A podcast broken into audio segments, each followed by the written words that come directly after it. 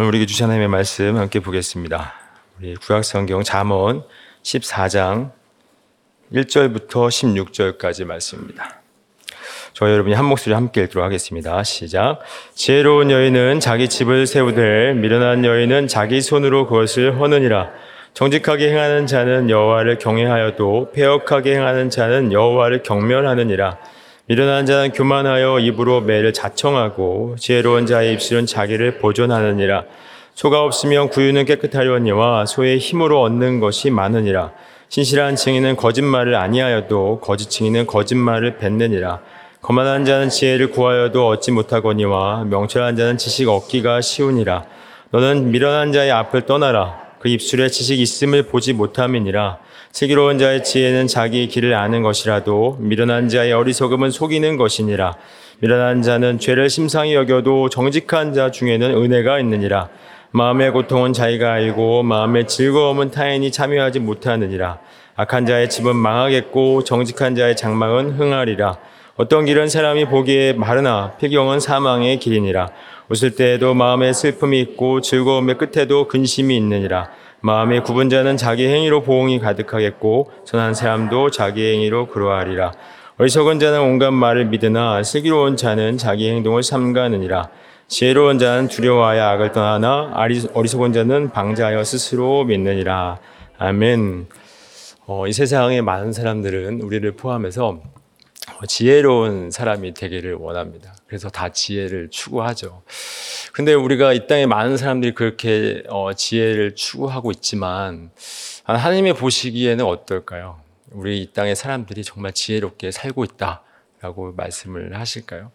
이 땅에, 이 땅이 만들어 오는 세상에도 지혜가 있습니다. 근데 이 세상의 지혜는 그 궁극적인 중심에는 바로 자기 자신이 있습니다. 그러니까 내가 유익이 되고 내가 유익이 되지 않는다는 것이 기준이 되는 겁니다. 즉, 내가 유익이 되면 지혜로운 거고, 내가 유익이 되지 않으면 미련하는 거다라고 이 세상은 그렇게 만들어 놨다라는 것이죠. 그렇다면 하나님은 어떤 걸 하나님은 어떤 말씀을 하실까요? 무엇이 지혜롭다라고 말씀을 하실까요? 잠언 9장 10절에 이렇게 말씀합니다. 함께 읽어 보겠습니다. 시작. 여호와를 경외하는 것이 지혜의 근본이요 거룩하신 자를 아는 것이 명철이니라라고 말씀하고 있어요. 그러니까 여호와를 경외하는 것이 지혜다라고 말씀을 하고 있어요. 즉 하나님을 하나님을 인정하는 자가 지혜로운 자다라고 말씀을 하고 있는 거예요. 즉 제가 이 말씀을 왜 말씀을 드렸냐면 지혜는 하나님을 하나님을 인정하는 것이다라는 겁니다. 그 말씀을 오늘 본문 말씀에서 말씀하고 있는 것입니다. 오늘 14장 1절부터 읽어보겠습니다. 1절 한 절 읽어보겠습니다. 시작. 지혜로운 여인은 자기 집을 세우되 미련한 여인은 자기 손으로 그것을 허느니라 라고 말씀하고 있어요. 여기서 지혜로운 여인이라고 나왔습니다. 그러면 지혜로운 여인은 어떤 여인일까요? 하나님을 경외하는 여인인 것입니다. 세상의 이치를 잘 판단해서 어, 세상의 그 가치 기준을 따라서 자기의 집을 세우는 사람이 지혜로운 여인이 아니라 하나님을 경외하는 자, 즉 하나님을 하나님을 인정하는 그 여인이 바로 지혜로운 여인이다라는 겁니다. 근데 미련한 여인은 하나님을 경외하지 않는 여인이죠. 성경에서 지혜로운 여인, 하나님을 경외하는 여인이 등장을 합니다. 대표적인 여인 누굴까요? 한 글자인데 루시입니다. 루. 루시 등장을 하죠. 루시 어, 지혜로운 여인의 대표입니다. 그 루시 그 모함 여인이었는데 그 루시 있었던 그 가정에 남자들이 다 죽어요. 잘 알고 계시겠지만 시아버지도 죽고 또 자기 남편도 죽고 다 죽습니다. 당시에 남자가 그 가정에서 남자가 없으면 그 가정은 사회 구성원으로서의 역할을 아예 못 합니다. 그러니까 그 집안은 완전히 망한 거예요. 그래서 그 시어머니 나오미도 그걸 잘 알았기 때문에 그 누구죠? 룻한테 이제 떠나라고 얘기를 해요. 이렇게 얘기를 했음에도 불구하고 룻이 어떻게 고백을 할까요? 한번 찾아보겠습니다. 룻기 1장 16절부터 17절 말씀입니다. 함께 읽어보겠습니다. 시작. 루시 이르되 내게 어머니를 떠나며 어머니를 따르지 말고 돌아가라. 강건하지 마옵소서. 어머니께서 가시는 곳에 나도 가고 어머니께서 머무시는 곳에서 나도 머물겠나이다. 어머니의 백성이 나의 백성이 되고 어머니의 하나님이 나의 하나님이 되시리니 어머니께서 죽으시는 곳에서 나도 죽어 거기 묻힐 것이라. 만일 내가 죽는 일 외에 어머니를 떠나면 여호와께서 내게 벌을 내리시고 더 내리시기를 원하나이다 하는지라. 바로 이 여인이 지혜로운 여인인 거예요. 하나님을 경외하는 여인인 겁니다. 형제들은 이런 여인을 만나셔야 됩니다. 그리고 자매들은 이런 여인이 되셔야 되는 거예요. 저는 이런 여인을 만났습니다. 이런 여인이 되셔야 되는 거예요. 즉 지혜로운 여인은 누구라고요? 하나님을 경외하는 여인인 거예요. 세상의 이치를 잘 판단해서 세상의 이치대로 살아가는 여인이 결코 지혜로운 여인이 아닌 겁니다. 그럼 미련한 여인은 누구죠? 하나님을 경외하지 않는 하나님을 인생의 주인으로 삼지 않고 하나님을 인생의 기준으로 삼지 않고 자기 마음대로 사는 여인이 집안을 허문다, 가정을 허문다라고 말씀을 하고 있는 거예요. 여러분 어떤 여인이 되고 어떤 사람이 되고 싶습니까? 지혜로운 여인이 되고 싶으시죠? 그것은 바로 하나님을 경외하는 여인이다라고 분명하게 기억을 하셨으면 좋겠습니다. 그러나 여인만 해당하는 것은 아닙니다. 지혜로운 여인은 여인만 해당하는 것이 아니라 우리 인생은 전부 다 자기 인생의 집을 짓고 있어요. 그죠? 인생이라는 집을 짓고 있는데 멋있는 인생을 짓고 싶어요. 멋있는 집을 짓고 싶은데 그 인생이라는 집이 하나님을 경외하는 그 반석에 세우지 않으면 전부 다 모래 위에 세는 거예요. 모래 위에. 지금 우리가 하나님을 경외하는 그 반석 위에 세워야 바로 지혜로운 인생의 집을 질 수 있는 것입니다. 저런 여러분과 저와 여러분 모두가 정말 지혜로운 여인, 뿐만 아니라 지혜로운 형제들이 되기를 소망합니다. 그래서 하나님을 경외하는 것, 예수 그리스도를 반석으로 삼자 바로 그 사람이 지혜로운 자다라는 것을 반드시 잊지 않고 기억하시기 바랍니다. 2절입니다. 함께 읽겠습니다. 정직하게 행하는 자는 여호와를 경외하여도 배역하게 행하는 자는 여호와를 경멸하느니라라고 말씀합니다. 여기 정직하게 행하는 자도 곧 누구죠? 지혜로운 자인 겁니다. 즉 지혜로운 자는 여호와를 경외한답니다. 근데 폐역하게 하는 자, 곧 미련한 자는 여호와를 경멸한다고 말씀을 하고 있어요. 즉 여호와를 정직하게 하는 자, 여호와를 경외하는 것은 곧 지혜로운 자는 하나님을 하나님으로 인정하는 거예요. 하나님을 하나님으로 인정하는 것. 그러나 폐역한 자는 하나님을 하나님으로 인정하지 않습니다. 왜 하나님을 하나님으로 인정하지 않을까요? 자기가 하나님이기 때문에. 이 땅의 모든 인생들은 다 뭘 먹고 태어나죠? 선악과를 입에 물고 태어나요. 입에 물고 태어났다는 것은 그 판단자의 그 자리에 누가 앉아 있는 것이지 제가 자기 스스로가 앉아 있는 겁니다. 그리고 그것은 곧 하나님인 거예요. 그러니까 이 인생은 자기가 하나님임을 증명하고 있는 겁니다. 그래서 하나님을 증명하는 그들은 어, 하나님을 자존자이신 하나님을 인정하지 않는 거예요. 왜냐하면 스스로가 자존자이기 때문에. 근데 인간은 어떤 자로 살아가야 되는 거죠? 의존자로 살아가셔야 돼요. 의존자가 맞는 겁니다. 의존자로 살아가야 될 그들이 자존자로 살아가기 때문에 하나님을 경멸하는 거예요. 하나님을 무시하는 겁니다. 그렇다면 저와 여러분은 어떤 사람입니까? 의존자입니까? 자존자입니까? 네? 소리가 약해요. 의존자입니다. 우리는 의존자로 살아가야 돼요. 의존자가 바로 지혜로운 자다라는 걸 기억하시기 바랍니다. 바로 의존자가 바로 하나님이 원하시는 지혜로운 자라는 걸 꼭 기억하시기 바랍니다. 3절입니다. 읽겠습니다. 시작. 미련한 자는 교만하여 이불을 매일 자청하고 지혜로운 자의 입술은 자기를 보존하느니라 라고 말씀하고 있어요. 여기서도 미련한 자는 교만하여 입으로 매를 자청한답니다. 그리고 지혜로운 자의 입술은 자기를 보존한다라고 말씀하고 있어요. 성경에서의 교만은 어떤 교만일까요? 방금도 말씀, 말씀드렸지만 이 성경에서의 교만은 아담과 하와가 교만하여 뭘 먹었죠? 선악과를 먹은 거예요. 근데 선악과를 먹은 이유가 하나님 되려고 먹은 겁니다. 그러니까 교만이라는 건 방금도 말씀드렸지만 하나님이 되는 거예요. 스스로 하나님이 되는 겁니다. 그래서 입으로 매를 자청한다라는 것은 뭐냐면 우리가 이제 하나님이 스스로 하나님이 되어서 자존자가 되었기 때문에 하나님의 말씀을 듣지 않습니다. 스스로 모든 것이 인생의 주인 되어서 자기 마음대로 사는 거예요. 자기 마음대로. 그러면 하나님 자존자이신 하나님께서 자존자로 살아가는 우리를 보고 어떨까요? 매를 보는 겁니다. 매를 보는 거예요. 여러분 한번 생각해 보십시오. 지옥에 가는 사람들이 지옥에 가는 사망에 사망에 이르는 지옥에 가는 사람들이 가기 싫은데 억지로 가는 걸까요? 그렇지 않습니다. 가고 싶어서 가는 거예요. 이 말이 어떻게 들리실지 모르겠지만 우리가 천국을 왜 가고 싶을까요? 천국 왜 가고 싶을까요? 그곳에 하나님이 계시기 때문에. 하나님이 계시기 때문에 천국을 가고 싶은 겁니다. 물론 하나님은 이곳에도 계십니다. 그래서 그리스도인에게는 이 땅이 하나님의 나라가 되는 거예요. 근데 하나님을 믿지 않은 사람들은 하나님이 싫기 때문에 이 땅이 어떤 곳이 되는 거죠? 지옥이 되는 거예요. 그래서 지옥은 하나님이 계시지 않기 때문에 지옥 가는 거예요. 하나님이 싫기 때문에. 그래서 자기가 원해서 가는 겁니다. 실질적으로는 지옥 가고 싶은 사람이 누가 있겠습니까? 그러나 하나님이 싫어한, 하나님을 싫어하기 때문에 그들은 스스로 지옥에 가고 싶은 거예요. 그것이 바로 미련한 겁니다. 그럼 매를 자청하는 거예요. 매를 자청한다라고 표현을 하고 있는 것입니다. 그래서 지혜로운 자, 그러나 지혜로운 자의 입술은 자기를 보존한다라고 말씀하고 있어요. 지혜로운 자는 어떤 자죠? 하나님을 경외하는 자. 다시 말하면 내가 누구인지를 아는 거예요. 하나님이 없으면 안 된다라는 사실을 알기 때문에 내가 스스로 나는 자존자가 아니다. 나는 의존자라고 고백을 하며 사는 것입니다. 그래서 지혜로운 자인 거예요.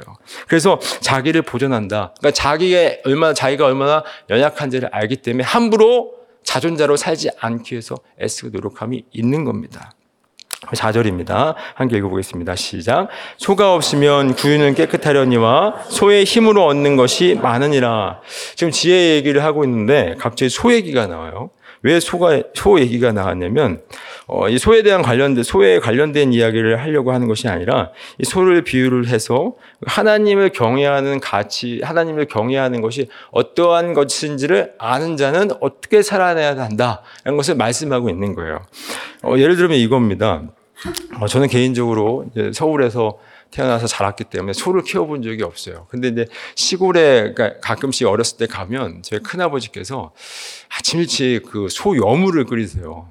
근데 그왜그 새벽부터 끓이는지는 모르겠어요. 좀 이렇게 늦게 끓여도 될 것 같은데 하여튼 새벽부터 소 여물을 끓여가지고 소를 먹입니다.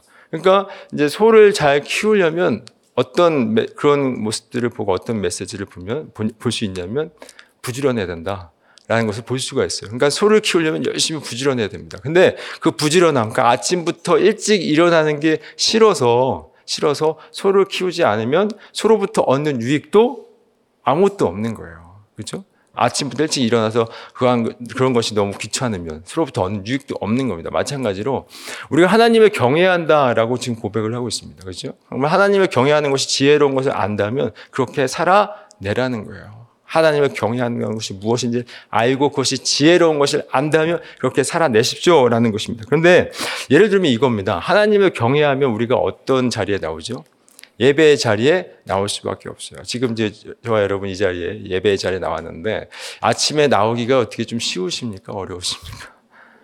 쉽지 않으시죠? 맞아요. 이 겨울 돼가지고 더 깜깜해져서 일어나기도 어려워요. 근데 이렇게 일어났을 때, 정말 일어났을 때 이 아침 예배 나왔을 때 유익이 분명히 있습니다. 근데 아침에 일어나는 게 힘들어서 그게 귀찮아서 안 나오면 아무 일도 일어나지 않아요. 아무 일도 일어나지 않으니까, 않으니까 아무 유익도 없는 거예요. 마찬가지로 우리가 성경 통독을 합니다. 그죠? 성경 통독을 하는데 성경 읽는 것이 쉽지 않아. 시간을 내야 돼요. 근데 성경을 읽었으면 또 읽고 있는데 무슨 말인지도 잘 모르겠어요. 그렇죠? 무슨 말인지 잘 모를 때도 많이 있습니다. 근데 많이 읽으셔야 됩니다. 그 시간을 내서 읽는 것이 정말 읽는 시간을 내는 그 자체가 너무 힘들어서 아 귀찮아서 나 이거 못하겠다 싶으면 아무 유익이 없는 거예요. 하나님을 경외한다면 우리는 그런 자리로 나아가셔야 되는 거예요. 하나님을 경외하는 것이 가장 고귀한 가치라는 사실을 알고 있고 그것이 지혜자의 삶이라면 여러분 그 자리로 나아가셔야 됩니다. 그렇지 않으면 아, 나 귀찮다 하지 않, 겠다 하시면 아무 유익도 아무 일도 일어나지 않는 거예요. 소가 소를 누가 키울까라는 그런 유행어도 있죠. 소가 소를 누가 키울까라는 것을 고민하지 마시고 소를 직접 키우셔야 돼요. 소를 키우지 않으면 부유는 깨끗이 할지 몰라도 여러분에게는 아무 유익이 없는 겁니다. 정말 하나님을 경외한다는 그 입술의 고백대로 여러분 그렇게 살아내셔야 돼요. 그렇게 살아내셔야 여러분의 삶 가운데 무슨 유익이 있죠? 은혜가 있는 겁니다. 그렇지 않으면 아무 일도 일어나지 않는다라는 소리를 기억하시기 바랍니다. 우리 5절입니다. 함께 읽겠습니다. 시작. 신실한 증인은 거짓말을 아니하여도 거짓 증인은 거짓말을 내뱉느니라. 구약에서의 그 신실한 증인은 어, 참 선지자를 말합니다. 참된 선지자. 즉 참된 선지자는 무슨 말을 전할까요? 하나님의 말씀만 전하는 거예요. 그 말씀이 사람들의 듣기는 어, 쓸지라도 그냥 하나님의 말씀을 정확하게 전달합니다. 그런데 거짓된 증인은 무엇을 전달할까요? 하나님의 말씀을 전하지 않고 사람들의 듣기 좋은 이야기를 전하는 거예요. 듣기 좋은 이야기를 전한 것입니다. 그래서 평강하지 않음에도 불구하고 하나님의 진노의 심판이 임박했음에도 불구하고 그들에게 뭐라고 얘기하죠? 거짓 증인들은 평강하다라고 얘기를 하는 거예요. 그 말씀을 예레미야 6장의 13절에서 이렇게 말씀합니다. 예레미야 6장 13절 함께 읽겠습니다. 시작. 이는 그들이 가장 작은 자로부터 큰 자까지 다 탐욕을 부리며 선지자로부터 제사장까지 다 거짓을 행함이라. 그들이 내 백성의 상처를 가볍게 여기면서 말하기를 평강하다 평강하다 하나 평 강이 없도다. 여기 14절에 보니까 그들이 내 백성의 상처를 가볍게 이 말씀이 뭐냐면 그 내 백성의 죄를 가볍게 여기고 있다라고 말씀하고 있어요. 죄를 가볍게 여기면서 말하기를 평강하다 평강하다 하나 평강이 없다라고 말씀하고 있어요. 거짓된 증인들은 평강하다고 얘기를 하고 있는 거예요.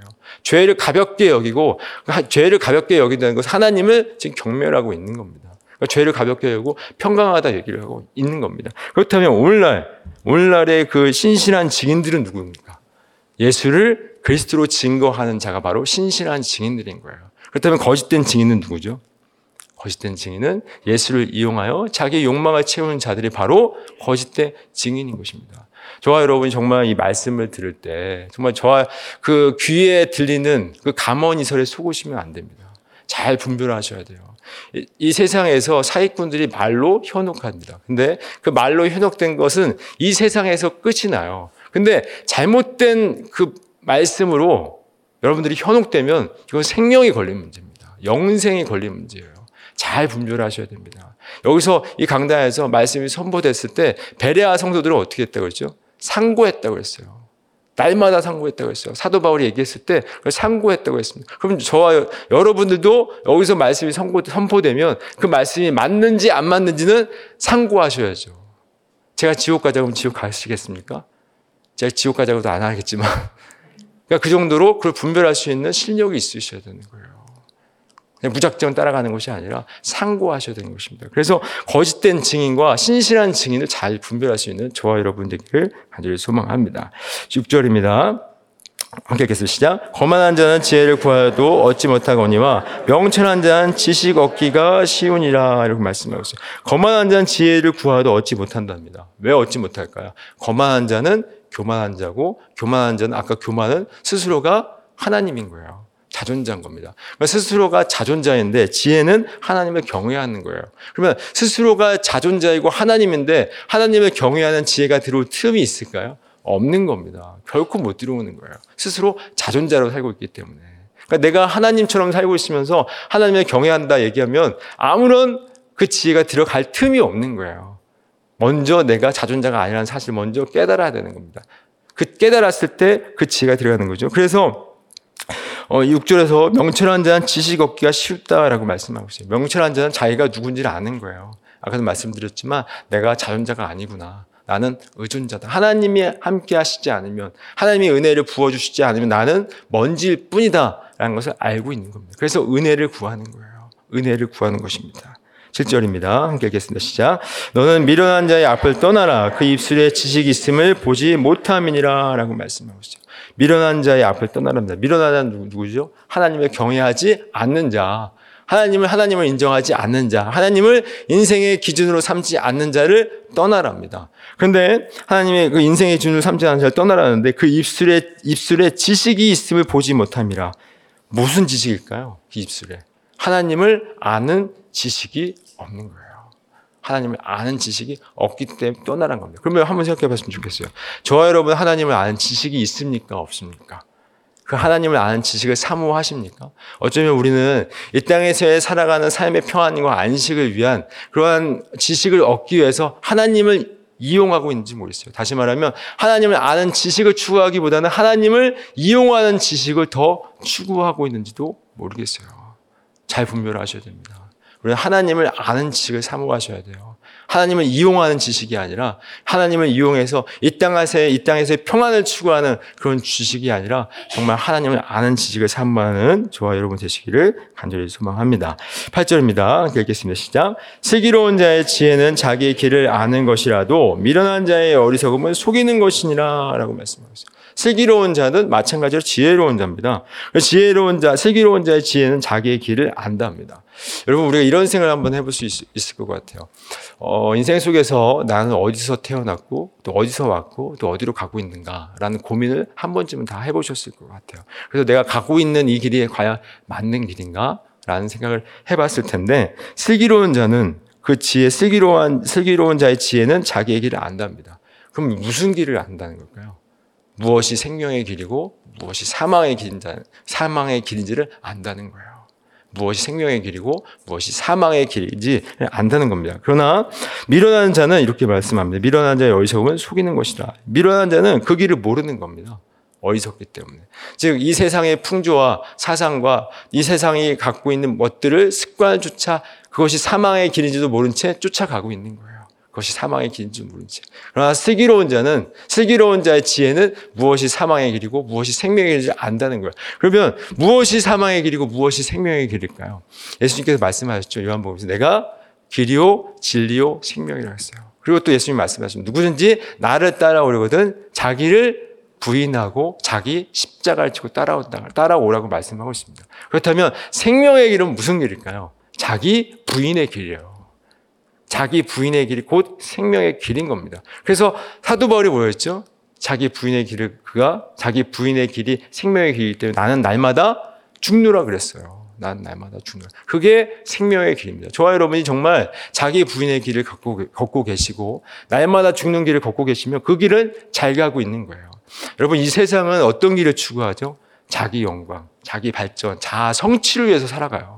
그게 맞는 길이다라고 얘기를 합니다. 그러나 저와 여러분 정말 그리스도인이 맞다면 그 길에서 돌아서셔야 됩니다. 그리스도인의 길은 자기 부인의 길이 맞는 거예요. 그게 생명의 길인 겁니다. 그렇지 않고 자기 영광을 위해서 하나님을 이용한다? 그건 종교 생활을 하고 있는 겁니다. 조금 더 심하게 하면 종교 놀이하고 있는 거예요. 결코 예수님을 믿는 게 아닙니다. 자기 영광을 위해서 우리는 가는, 가는 것이 아니라 무엇을 위해서 가는 거라고? 자기 부인을 위해서 가는 겁니다. 그것이 생명의 길이다라는 것을 잊지 마십시오. 그것이 바로 하나님께서 원하시는 길인 거예요. 정말 여러분들이 지혜자가 맞다면 그 길을 가셔야 되는 거예요. 자기 부인의 길. 자, 날마다 날마다 내가 죽는 그 길, 그 길을 가셔야 되는 것입니다. 구절입니다. 함께 읽겠습니다. 시작. 미련한 자는 죄를 심상히 여겨도 정직한 중에는 은혜가 있니라. 여기서 미련한 자는 죄를 심상히 여긴다라는 것은 죄를 가볍게 여긴다는 겁니다. 대수롭지 않게 여긴다는 거예요. 왜 죄를 미련한 자는 죄스럽지 여기 죄를 대수롭지 여기지 대수롭게 여기지 않지만 정직한 중에는 은혜를 입니라 이렇게 얘기를 해요. 아까 방금 내가 제가 어, 날마다 날마다 제가 우리는 죽어야 된다라고 말씀을 드렸는데 왜 죽어야 될까요? 날마다 왜 우리는 죽어야 될까요? 우리는 매일마다 죄 가운데 묶여 있기 때문에 그래요. 여러분, 죄에서 벗어날 수 있습니까? 없습니까? 하루라도 벗어나 보신 적이 계세요? 없습니다. 못 벗어나요. 못 벗어나기 때문에 우리는 누가 필요한 거죠? 예수가 필요한 거예요. 만약에 우리의 스스로의 힘과 능력으로 벗어날 수 있으면 예수님은 우리에게 필요가 없습니다. 스스로의 능력으로 할 수 있는데 왜 필요합니까? 못 벗어나기 때문에 예수가 필요한 거예요. 그래서 우리는 날마다 날마다 죽는 거예요. 날마다 죽는 것은 저는 예수가 필요합니다는 그 고백인 거예요. 그래서 우리는 스스로도 못 죽어요. 스스로 그 자기, 자기 주인의 자리, 자기 중심의 자리에서 못 내려옵니다. 그래서 우리는 마음도 스스로 컨트롤 할 수가 없어요. 말미암아 타락했기 때문에. 근데 인간은 타락했기 때문에 스스로 컨트롤 할 수 없지만 착각하고 있어요. 나는 할 수 있다. 나는 나올 수 있다. 그 죄로부터 나올 수 있다고 착각하고 있어요. 마음도 컨트롤할 수 있다라고 생각을 하고 있네요. 결코 그렇지 않습니다. 정말 슬기로운 자는 못 나온다는 것을 아는 거예요. 그러면 못 나온다는 걸 안다면 예수를 그리스도로 고백을 하겠죠. 곧 무엇을 구하게 될까요? 은혜를 구하는 거예요. 스스로 못 나오기 때문에. 여러분, 그 부자와 가난한 자 중에 누가 은혜를 더 구할까요? 부자와 가난한 중에. 가난한 사람의 은혜를 구합니다. 부자는 내가 가지고 다 가지고 있기 때문에 구하지 않아요. 가난한 자는 없기 때문에 구하는 겁니다. 그래서 가난한 자가 복을 받는 거예요. 그 말씀을 예수님께서 이렇게 말씀합니다. 마태복음 5장 3절 말씀에 함께 읽겠습니다. 시작. 심령이 가난한 자는 복이 있나니 천국이 그들의 것임이요라고 말씀하고 있어요. 가난하기 때문에 은혜를 구하는 거예요. 가난하기 때문에. 부자는 은혜를 안 구합니다. 다 할 수 있기 때문에. 가난하기 때문에 은혜를 구하는 겁니다. 그래서 그 가난한 것은 곧 내가 죄인 맞습니다. 난 주님의 은혜가 아니면 못 삽니다라는 고백이 있기 때문에 은혜를 구하는 겁니다. 그래서 구절에 미련한 자는 죄를 심상히 여겨도 죄를 가벼이 여겨도 정직한 중에 자 중에는 은혜가 있느니라. 죄를 무겁게 여긴 자, 내가 얼마나 죄인지를 알기 때문에 은혜를 구하는 거예요. 10절입니다. 함께 읽겠습니다. 시작. 마음의 고통은 자기가 알고 마음의 즐거움은 타인이 참여하지 못하느니라 라고 말씀하고 있어요. 이 말은 뭐냐면 마음의 고통은 자기가 알고 마음의 즐거움, 그 고통과 즐거움 그 마음이 타인이 모른답니다. 그럼 누가 알죠? 내 마음은 나만 아는 거예요. 나만. 나만 아는 겁니다. 근데 내 마음은 내가 제일 잘 아는데 그 마음을 내가 스스로 컨트롤 할 수 있을까요? 없을까요? 컨트롤 할 수가 없습니다. 만약에 마음을 컨트롤 할 수 있으면 저와 여러분 죄를 짓게, 지을까 안 지을까? 안 짓습니다. 컨트롤 할 수 있는데 왜 죄를 지을까요? 죄를 짓겠습니까? 죄를 안 짓는 거예요. 컨트롤 할 수가 없는 겁니다. 마음은 내가 잘 알고 있지만 컨트롤 할 수가 없는 거예요. 그래서 이렇게 되는 겁니다. 11절과 12절입니다. 읽겠습니다. 시작. 악한 자의 집은 망하겠고 정직한 자의 장막은 흥하리라. 어떤 길은 사람이 보기에 바르나 필경은 사망의 길이니라. 마음이 컨트롤 되지 않으니까 악한 자의 악한 자의 집은 망하겠다는 말은 곧 악한 길을 가고 있는 거예요. 가게 되는 것입니다. 그러나 정직한 자의 장막은 흥하리라고 말씀하고 있어요. 즉 악한 자가 마음이 컨트롤 되지 않기 때문에 결국 무엇을 따라 살아가게 될까요? 자기 안에 있는 마음 안에 있는 욕망을 따라 살아가는 거예요. 욕망을 따라. 그래서 욕망을 따라 살아가지만 이 그래서 욕망을 따라 살아가서 이 세상이 만들어 그 가치 체계대로 잘 가고 있는 것 같아요. 그래서 필경은 바른 길처럼 보이지만 12절 말씀처럼 바른 길처럼 보이지만 필경은 뭐라고 그러죠? 사망의 길이라는 거예요. 그러니까 욕망을 따라 살아가면 이 세상의 모습에서 잘 가는 것처럼 보일지라도 마지막은 사망의 길인 거예요. 사망의 길. 그러나 정직한, 장, 정직한 자의 장막은 흥한다 말씀하고 있어요. 믿으십니까? 믿으십니까? 정말 지혜로운 자, 정직한 자는 마지막에 흥하는 거예요. 근데 그 흥함도 이 세상에서의 흥함이 아니라 하나님 나라의 기쁨과 평강을 반드시 누린다는 거예요. 그래서 그리스도인의 소망은 어디죠? 하나님의 나라인 거예요. 이 땅이 아닌 겁니다. 우리는 잠깐 이 땅에서 와 있는 거예요. 경전과 같은 그 인생, 인생을 잠깐 와 있다 가는 겁니다. 그래서 우리의 소망은 이 땅이 아니라 하나님의 나라인 겁니다. 반드시 그 나라는 올까요, 안 올까요? 옵니다. 믿으시죠? 예, 이제 아멘이 커요. 믿으시죠? 정말 우리는 거기 가는 겁니다. 반드시 흥한다. 정직한 자의 장막 흥한다. 우리는 그걸 소망하고 있는 거예요. 이 땅에서의 흥함을 소망하는 것이 아니라 그 나라를 소망하는 것이 바로 그리스도인 것입니다. 그래서 이 땅에서 어떠한 다른 자들이, 그러니까 미련한 자들이 살아가는 하나님을 경외하는 자들의 삶의 모습이 바르게 한다 할지라도 거기에 마음이 현혹돼서는 안 된다라고 말씀하고 있는 것입니다. 우리 13절부터 16절까지 함께 읽어보도록 하겠습니다. 시작. 웃을 때에도 마음이 슬픔이 있고 즐거움의 끝에도 근심이 있느니라. 마음이 구분 자는 자기 행위로 보응이 가득하겠고 선한 사람도 자기 행위로 그러하리라. 어리석은 자는 온갖 말을 믿으나 슬기로운 자는 자기 행동을 삼가느니라. 두려워하여 악을 떠나나 어리석은 자는 방자하여 스스로 믿느니라. 여기 말씀을 보니까 13절을 보니까 웃을 때에도 마음이 슬픔이 있고 즐거움의 끝에도 마음이 근심이 있느니라. 그러니까 지금 겉으로는 웃고 있지만 웃는 게 아닌 거예요. 겉으로는 웃고 있지만 왜 그럴까요? 14절에 마음이 굽은 자는 자기 행위로 봉이 가득하겠고 선한 사람도 자기 행위로 그러하리라. 이 말은 뭐냐면 마음이 굽은 자나 마음이 굽지 않은 선한, 사, 선한 사람도 결국 그 마음에 품고 있는 대로 행위가 나오는 겁니다. 그러니까 그 마음은 지금 슬퍼하고 있어요. 근데 마음은 슬퍼하고 있지만 얼굴 표정은 겉으로는 웃게 할 수는 있겠지만 결국 그 마음의 그 슬픔이 나올 수밖에 없다라는 거예요. 아까도 말씀드렸지만 그 마음을 우리가 스스로 컨트롤할 수 없는 거예요. 왜냐하면 타락했기 때문에 죄로 말미암아 죄로 말미암아 변질되었기 때문에 이 마음을 우리가 컨트롤할 수가 없는 겁니다. 그래서 이 마음이 그 예레미야 말씀을 보니까 사람의 마음이 어떻다고 그러죠? 만물보다 거짓되고 심히 부패했다라고 말씀하고 있어요. 어디가요?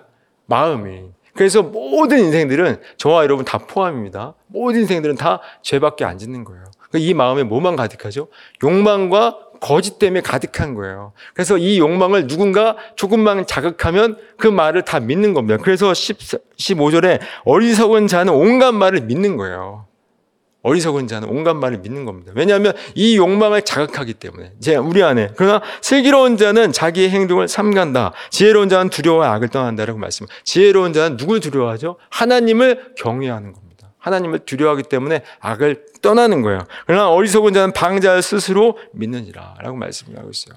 여러분 정말 우리의 마음이 이 타락한 이 마음이 심히 부패하고 거짓된 이 마음이 이대로 살면 우리는 답이 없는 거예요. 그래서 하나님께서 어떻게 하죠? 새 영을 부어주셔서 이 마음을 새롭게 바꿔주세요. 에스겔 말씀처럼. 바꿔주세요. 그것이 뭐죠? 성령이 우리 가운데 부어주신 겁니다. 지금 우리가 그 지혜자 또 미련한 자 얘기를 계속해서 나눴습니다. 그렇다면 우리가 어디에 더 가깝습니까?